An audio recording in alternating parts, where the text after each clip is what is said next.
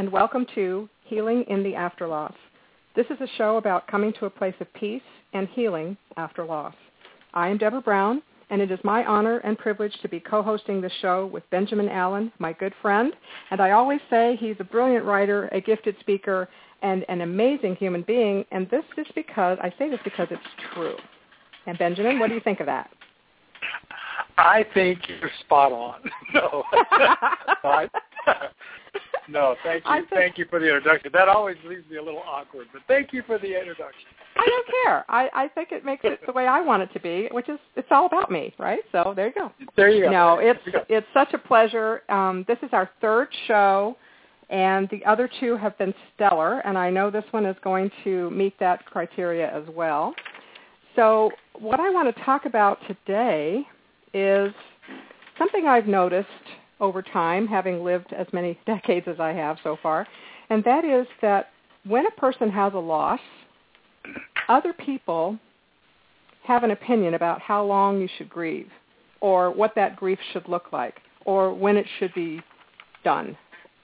And I would submit, and I would imagine you have the same feelings, but we'll see, that there is no right or wrong way to feel, probably not even a right or wrong way to act or cope, and yet that judgment from others does play a role. Do you agree with that? Yes, I, I do agree with that, and I, and I, I have several theories on why that happens and what needs to happen in the midst of it all. So, but I, I think you're really uh, correct in that, uh, Deborah, that that it is an individual path, but other people have such an effect on us, and so it's important to to be aware of that and be aware of what what's going on there. Well, you know, it's like, uh, for example, you might be in the throes of a very fresh loss, either a family member, a pet, a friend, or you know, or, or even a job, something something significant in your life, and then a relative delivers a stinging rebuke. You know, like it was just a job. You'll get another one. Or somebody says, "Walk it off." You know, the, the, loss happened a year ago. Or this was this is one. You know, Buffy was just a dog. You know, just a dog. Yeah. Yeah. Seriously. No such thing. No such thing. no. Or the other one that a lot of people um, fall back on, I think, is you know your mother had a good long life. Uh, you know she she's in a better place. Um, she wouldn't want you to be in this funk. Um, is it because people have a desire to be helpful and, and think they're kind of filling a need that you might have that you have not expressed for their opinion? Um, is it because they don't have the tools and the words? Or is it possibly that they just don't have the experience of, of walking a mile in, in my moccasins, so to speak? Yeah, you know, and, and, and my experience with that, I think there's a couple of dynamics going on. One is some people really do want to be helpful, and that, and you can tell. I can tell when someone is saying th- those words from a, a loving space, or saying those words in a curt, hurtful space.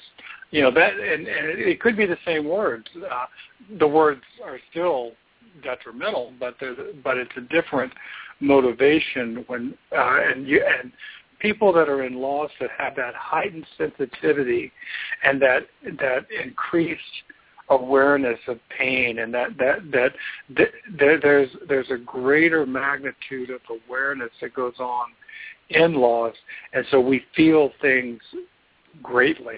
And so words really can be a part of the soothing healing balm or the incredibly destructive. And it's not just words; it's it's what's behind the words, and that's what the the theory that I mentioned earlier is that uh, there are many people that don't want to feel pain, and these people on the outside have the option not to do that. When you're in the epicenter, when you are in, when you are close to the one that has died, or when you're you have just lost your job, or you've just had a pet that has died, you are in a different space than someone that's sitting on the outskirts giving opinions. And they don't want to experience pain, and they have the option. But those that are living in this kind of pain, there is no option. we have to go through it. This is not something that we can go around, go and and to to just push off and brush off like their suggestions may be. Uh, for them, it's quite easy. We'll just go on. They're going on. What they want you to do is live their life. They are not giving you the space and the the support for you to live your own life and to live your own pain and your own sorrow. So there, it's out of sync. And, and and really words don't help much anyway. And you know, when someone is in the initial stages of loss, the most important thing that that can be done for that person is just to be there and to be in their presence and to acknowledge their pain and and many times that's just being in silence or going to watch a movie with someone or just taking a walk without saying anything. There's nothing that needs to be fixed when we are in grief. And and people on the outskirts think we can fix this. You know, and so that that's that's some of my initial thoughts on what's going on there. People are uncomfortable with with that kind of, of grief. And so they want you to change so they'll feel better. Right, exactly. exactly. Um, so on your website, I'm sorry, not on your website, on your Facebook page, I was scrolling down as I do every now and then, and I saw a beautiful image with some of your, a quote of yours on it. And it says, I used to beat myself up, thinking I should be able to do more. Gentleness says, no, this is all I can do and this is all I need to do today.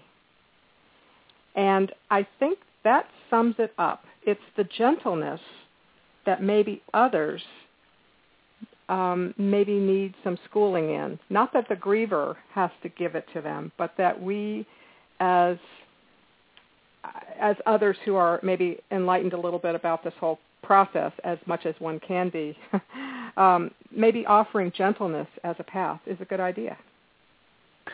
I think so. I think that, and being gentle with oneself, one of the most important things that I needed to do with with my limited capacity to deal with the world, especially in the initial stages, was to be around people that w- took and depleted me more than nurtured and became a part of my healing.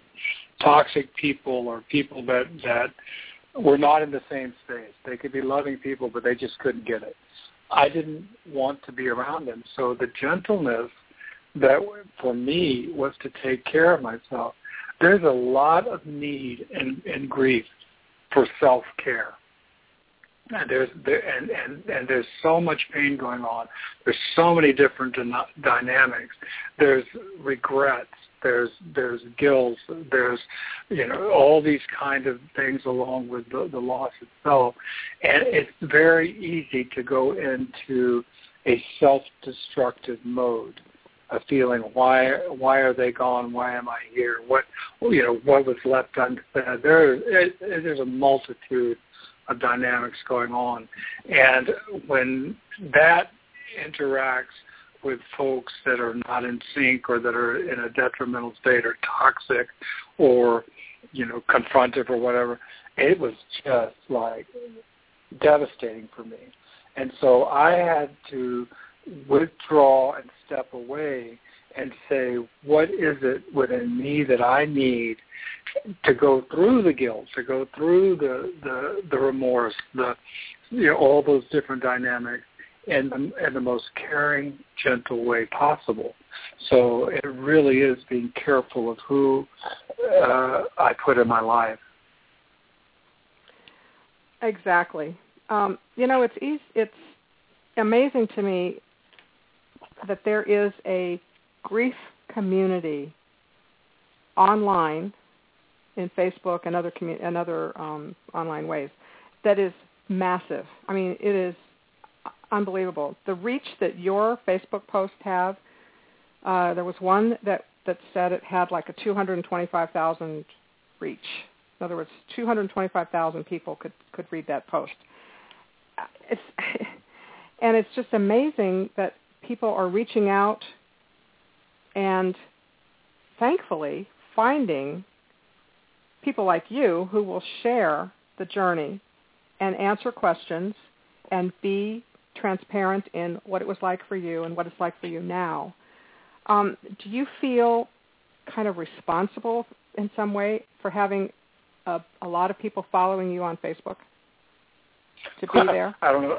I don't know. I, Rachel's the one that got me on Facebook. I, I'm not a Facebook person, and and so this is all kind of a new phenomenon for me. But there are many groups that are on Facebook uh, that are doing what I'm doing, and and all in a little different ways. But there is quite a response. There's a quite a reaching out uh, for people hungry for others that know what they're going through, and you know it's it's in in real time and real physical space.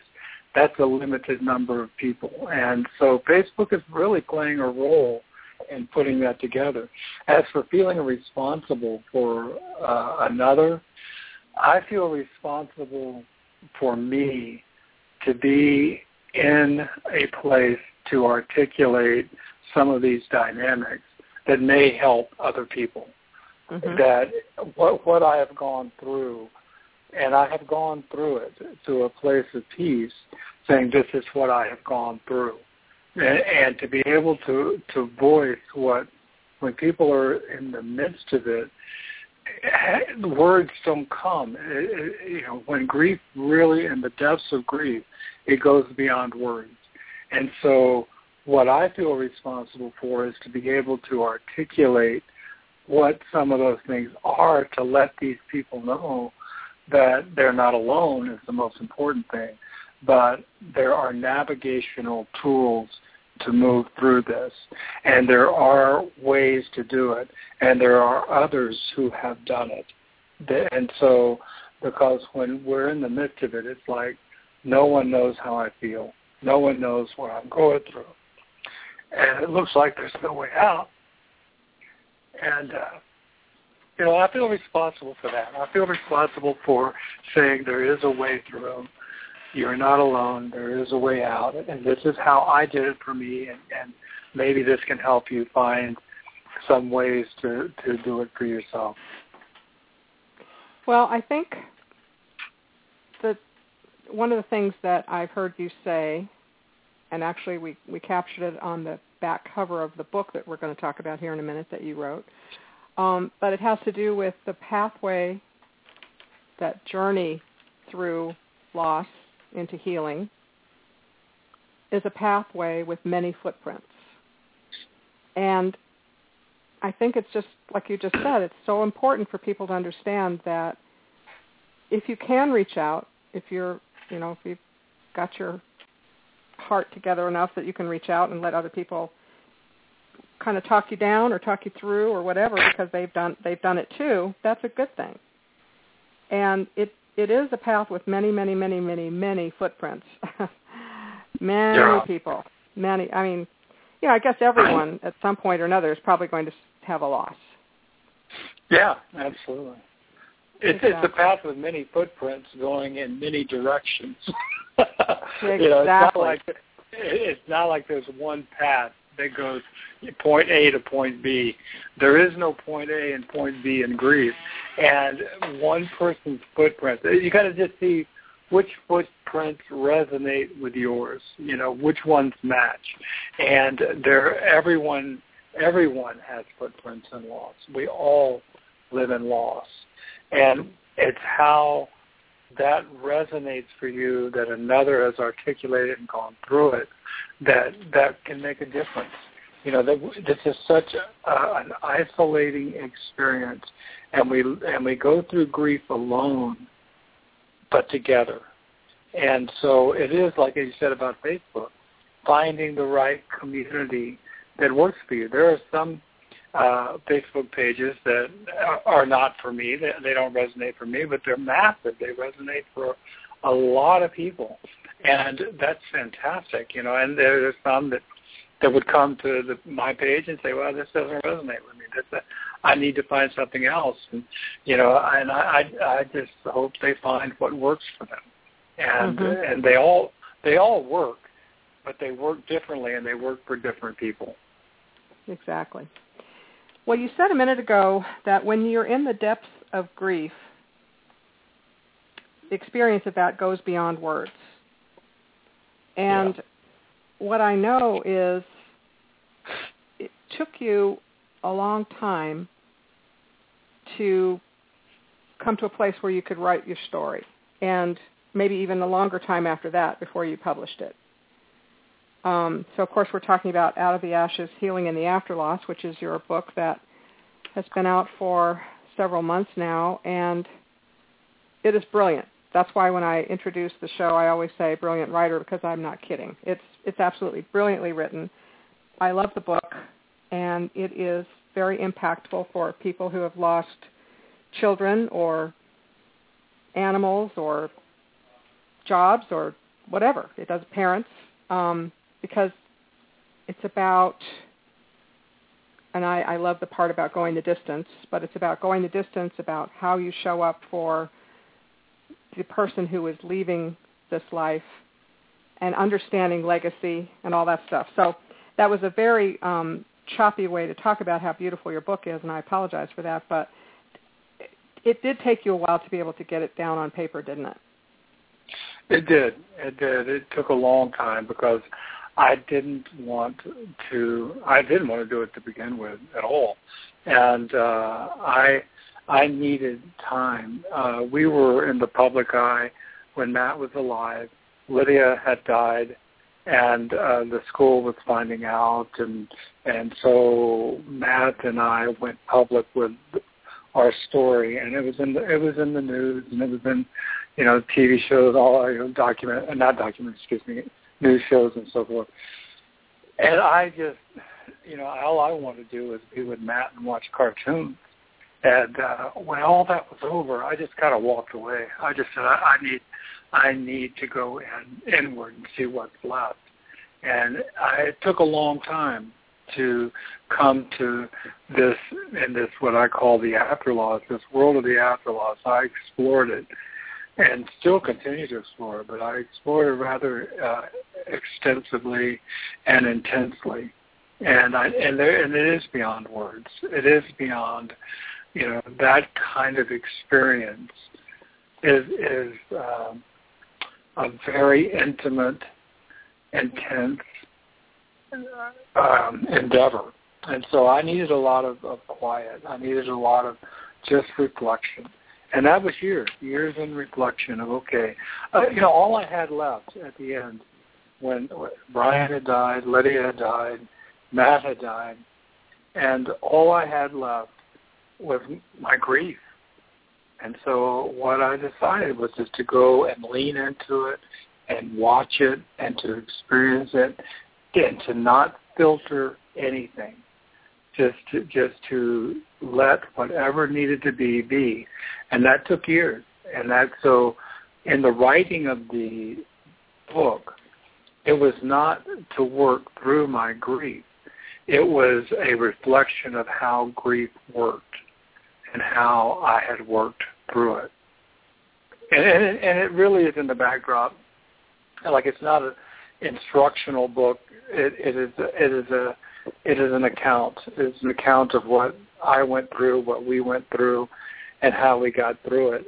And I believe that, that when someone touches those pages, it will touch a part of them. That's why I wrote it.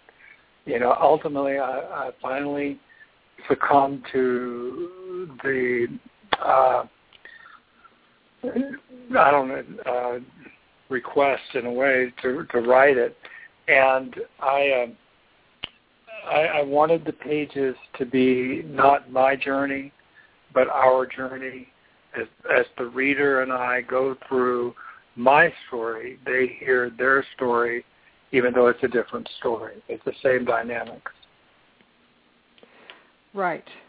Well, one of the things that I know about this book is that one of the things that you hope to accomplish um, you say how to honor the one you have lost and shift the pain into an experience of peace and acceptance. In other words, that's what a person would discover in the book. And. I do believe that is one of the most um, forward. I mean, in my mind, that that shows up the highest at the highest level is honoring the ones you lost and shifting the pain into an experience of peace and acceptance.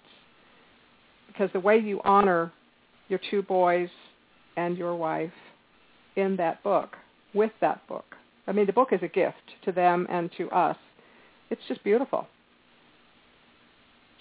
Thank you, thank you. I appreciate that. And and and people have said, "Boy, it's very raw and it's very vulnerable, very open." But we lived very raw, vulnerable lives.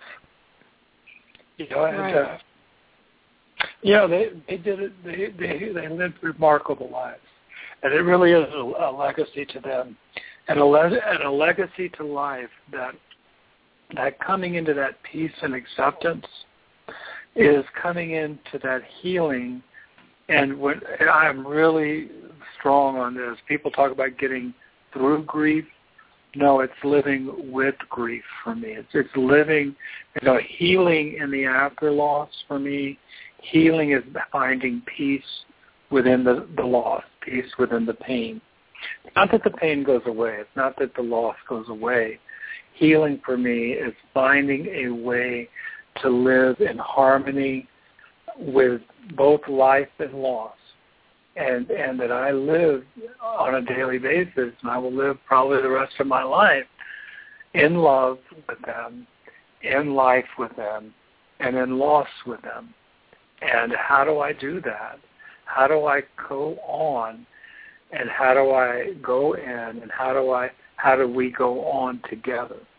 Nothing nothing ends and so this whole thing around, you know, that's what has been uh, what disturbed me most about those that, as you talked about at the beginning of our conversation, of the, that want you to get over it and, and minimize it and so forth, is that that that's not what grief is. That's not what loss is. Loss is not about moving on away from someone and moving back out. That we can't compartmentalize our lives and that that certainly sectionalizes our sorrow. And there there's no sections to sorrow. It, it hits everything everywhere every moment. So how do i live with that? How do i live knowing as I sit and talk to someone today my age and saying they, you know, they're about their grandchildren and knowing that that my son would be an age where I could have had grandchildren, and that's not going to be a part of my life. And how do I live celebrating my friend's life and journey and celebrate mine, even though there's sorrow? That's what mm-hmm. healing is. You know, that's what healing is. Exactly. Hmm.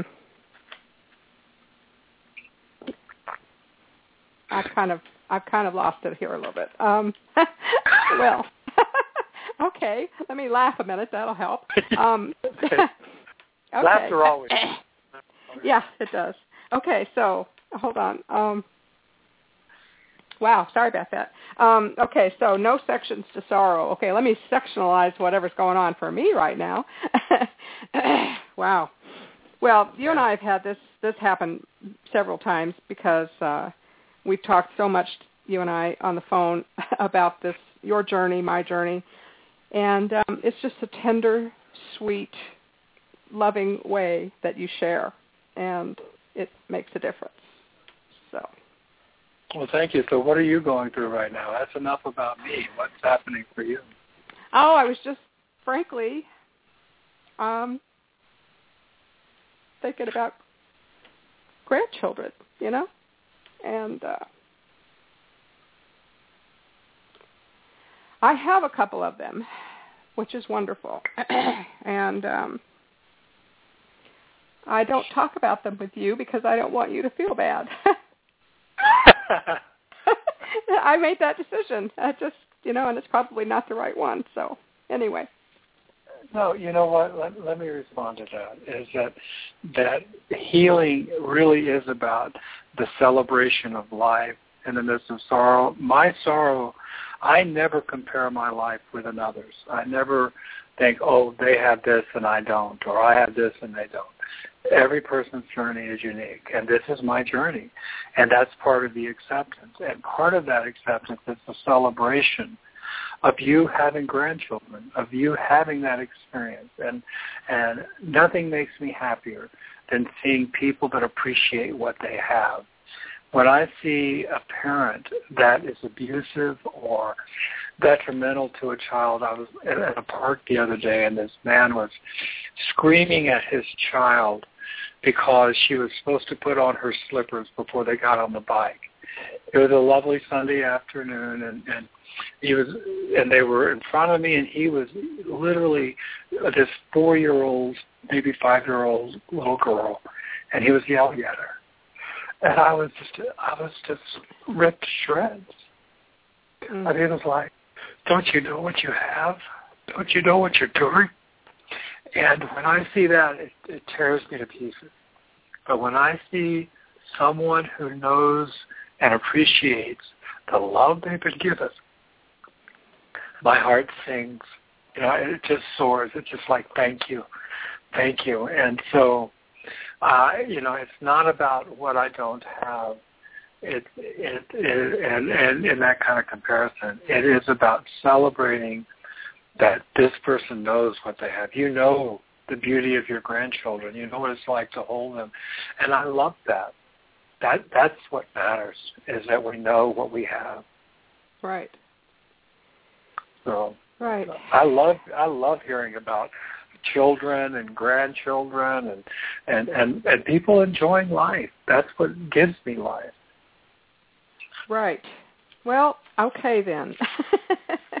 I'm not going to do that again. I'm I'm I'm not going to I won't make my decision without all the information and decide something that the other person, in this case you, is not buying into. so I think you know, that happens, you know. But I I came at it from from love. I, I love you, and yeah. I don't want to hurt you, you know. Right. Well, you know that there there's and uh, so again circling back to what we first started with, it's the motive. It's it's where we come at being with someone who is who has gone through loss, and it's how we share our loss. Everyone has gone through loss, so how we are really open and sensitive and authentic the most important thing is to be authentic with another and to be real. I had a friend that had never had loss in his life. Lydia was dying, and Matt was still alive, and Brian had already died. And, you know, he never had a loss in his life. And he said that to me, that I have no idea what you're going through, but I'll be here for you. That was authentic. That was real. And when Lydia died, he was the first person I sought out to be with before I went to tell Matt about his mother's death. Mm. I just needed someone that I could just talk to for a while after going through that experience. And uh, he, I saw him out, a guy that had never had loss in his life, but he was so real and authentic and caring. That's what I needed right then. So it really is, you know, when you talk, you know, we talk about how do we be around people and loss, and and really walking with that kind of filtering and and um, uh, walk like walking on eggshells is is not really the best to be with someone who's in love. Ask them, you know, what, what can I do? What what the, you know, if you mentioned your grandchildren and and I changed the subject, you know, that would be different. That would be oh, okay. Well, that's not where he can go right now, and it's not about you. It's about me if I can't go mm-hmm. there. But but to to venture in with authenticity and realness, that's what people pick up the most. And and I would, for me, I would just go, man, I love to hear about your grandchildren. I love to hear about the, the beauty of love, and and uh, so that that that I appreciate your sensitivity, but you don't have to be. And and, and with me, it's it's a it's a gift to hear about your life and to celebrate with you. Well, thank you. It's amazing how we could start out on one, like you just you wrapped it back around. It's, it's exactly what this is all about: is how we are with each other, and also more importantly, how we are in that self-care realm with the gentleness and the the, the loving to oneself to make this all even doable. you know, otherwise, how, how do we get through the day? If we're not gentle with Yeah. ourselves, if we're not gentle with each other, how do we get through the day, right? I mean, it's just a lot going on. Just there's a lot going on in the world that you could be sad about and feel lost over, you know, like um, things that happen in the news or when you go, oh my gosh, the innocent lives lost, innocence lost, hope lost. You know, there's just so much going on right now. Kind, it could be depressing. it is depressing. There, yeah, you know, it, it really is. Um, I mean, life is a plethora of loss. That's really what it is. I mean, that's what life is about. And and we, what I think a lot in this in our society uh, or in our world have built this illusion that loss happens to somebody else or loss is different from life or loss loss is, and we live in loss every day and it's how much we are aware of it and how much we for me personally how much I embrace it that I find that love that transcends the the sadness that transcends the the the, the disappointment the depression the whole you know that that that I have to work through all of that to find the transcendence you know and all that is and that what is what is is love and you know that that is a, it's a challenge. And people have this idea that pain is bad. And I don't have that. I don't I don't have pain is bad. Pain is neither good nor bad just pain is. And so I need to address what is. And when I take it out of a value statement I find a way to experience it that is not so overwhelming because I want to push away things that are bad and I want to hold on to things that are good. When I just leave it in its natural state, I can be in harmony with it. And so when I read the, the things in the world around us and I find myself in sadness and I find disappointment and just pain, my God, there's some awful things going on in this world. And and I don't want to push them away. I don't want to become an insensitive human being that doesn't care. But my caring takes me through the sadness into a loving space of what can I do at this point for that person or that situation. Does that make sense? Well, that it does. That's a much better framework. I, I tend to watch the news. Well, I watch MSNBC all day long. Um, it's in the background when I'm doing other things. It's it's actually behind me because my my TV is to my back when I'm working on my computer. And Uh-huh. sometimes I think oh, I should just turn it off because I'm just hearing the same thing said a different way by each, you know, every hour, same stuff. And it's like, oh my God, I'm just getting all this chatter in my head that is so negative. And then Mm. I, I do realize that there are things I could do about it, and I but uh, so I feel like I have to know. You know, I, I'm afraid to miss something. So I'm I'm kind of in one of those quandaries. You know, I, I don't I don't want to push away the bad, and uh, sometimes I'm not sure what to do with it when I've got it. You know, so, Yeah. so it's it's just, just depressing. So maybe I need to Yeah, reframe how I'm looking at it. Yeah, and a, a question to ask is, what draws you to be there to hear that? Now, for me, I can't do it. I mean, I have such a uh, things can really wipe me out. So I don't, I don't watch the news very often. Very rarely do I watch TV news. One because uh, it just doesn't work for me. But I read, I read the news because I can filter it different, and I find sources that that I resonate from their point of view, and some sources that that are opposite point of view. But I I can't listen to it because I feel bombarded. It's just like it is overwhelming for me, and so what I find is I can I can digest it easier by reading it, and find Right. you know, and, and so so it's interesting how we are drawn to what we bring into our lives, which is really a part of of, of what we do as and, and, and grief is how do we filter what is digestible and what isn't? What what becomes overwhelming? Where are the limits? I wrote something today for the Facebook page um, this morning, And what I do is I, you know, I write in the morning, and, and Rachel puts a beautiful photograph to it, and, it's posted, and and, and so and I usually write it most mornings. And this morning I was reflecting on what are the parameters of pain. What where where do I re- when I reach the limit of my capacity to endure a painful situation? What happens? And um, and I was and, and as I'm reflecting on it, it's a whole thing of filtering.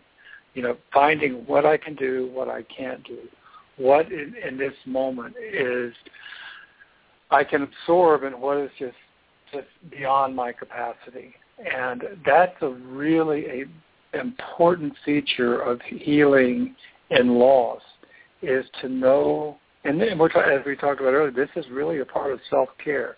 How do we know when enough is enough?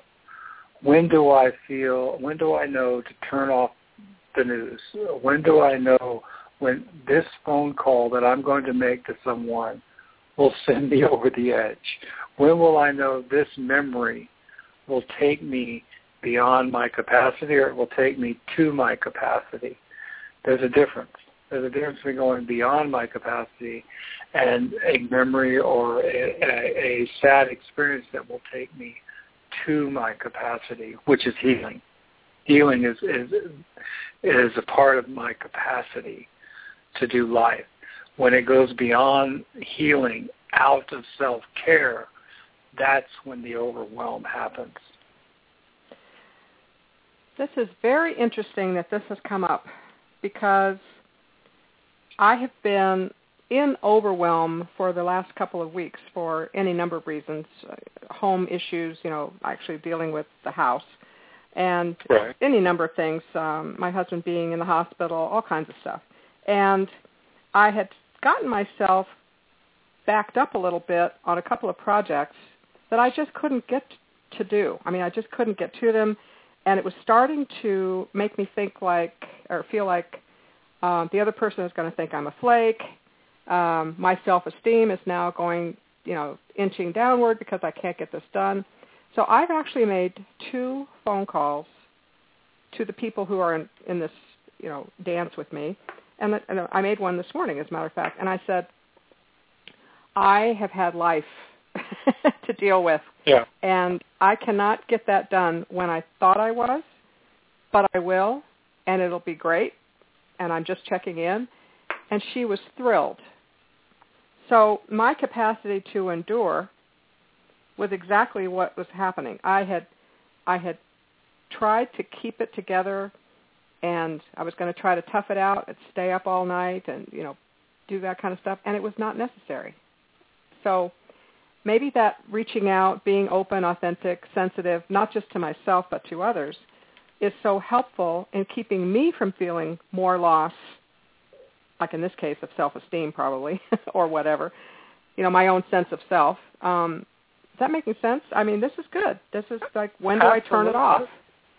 Absolutely, Deborah. I mean, you are uh, you're remarkable in the gifts that you have and how you work. And you know, we've worked together, and I know your capacity. I know when you have the room to do what you need to do and you came up to a place where there was no room but that you know and and you know and i think you just described beautifully what self care is about is to know your limits and to step into that and to reach out and say this is my limit and you'll find people around you going wow yeah i, I understand that. And the thing that that triggered for me that that my ears perked up when you talked about how you felt in that overwhelm, that lack of self-esteem, that la- that you know the whole feeling the guilt probably, and all those kind of things, and and there was and this is the most one of the most important words that somebody taught me early on in my and when Lydia and Matt were still alive. I kept saying should and he said to me, should is the worst word in the English language. Because it's an expectation, it's not reality. And like, I should be able to do more. I should, and I learned early on through this process, whenever I hear myself say the word should, a red flag goes up and say, no, That's not reality. And you know, and and that creates the guilt, the the backlog that I'm supposed to be able to do something when I just don't have the energy or capacity to do it. And you describe beautifully self-care.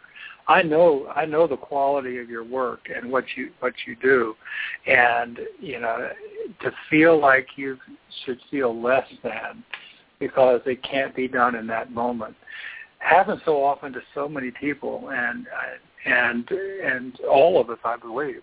It certainly has happened to me, but it certainly uh, is not something that would be true for you, you know, and and uh, and, and that that self-esteem because you're you're remarkable in what you do. And here's another thing that happened. If you don't mind me going on, but you know, your husband went in the hospital. You're in the middle of a move. You're in you have gone through so much loss in your past that you haven't shared yet in our conversations, uh, and how that goes. But everything collects. In every moment, all of me collects into this moment. And some things emerge, some experiences, some feelings that that I have experienced in the past, I experience again. And like one loss brings back all loss. One overwhelm triggers a lot of the other overwhelms. This looks a lot like that, you know, and so it's not just the house. It's, and, and the scare with your husband and and, and the hospital uh, is uh, also I don't know how to do this. Somebody's calling in, but the scare in the hospital has uh, you know brought back a lot of the other things. So overwhelm happens more than just in that event itself. It's a collection of events. Does that make sense? It does, and yeah. just just to kind of wrap that whole idea up uh, for what's going on for me. Um, in order to move from this house to another house, uh, we're downsizing by half.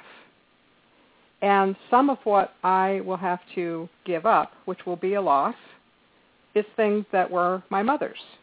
And I don't want oh to. My. oh my. Big time. but I'm going to have Big to. Time. Oh my yeah, goodness. yeah. Exactly. And it's things that um that I I think, wow, I uh, you know, I'm not so sure I can I don't want to give that up. So I'm having these these conversations in my brain, like monkeys jumping on the couch. You know, it's like, oh my god. I, and I, so yes, I am in overwhelm of my own making, but I think I will be gentle with myself and say, you know what, it's okay. It's not permanent. I am strong. I am woman. so yeah. give myself permission to just be and do what is.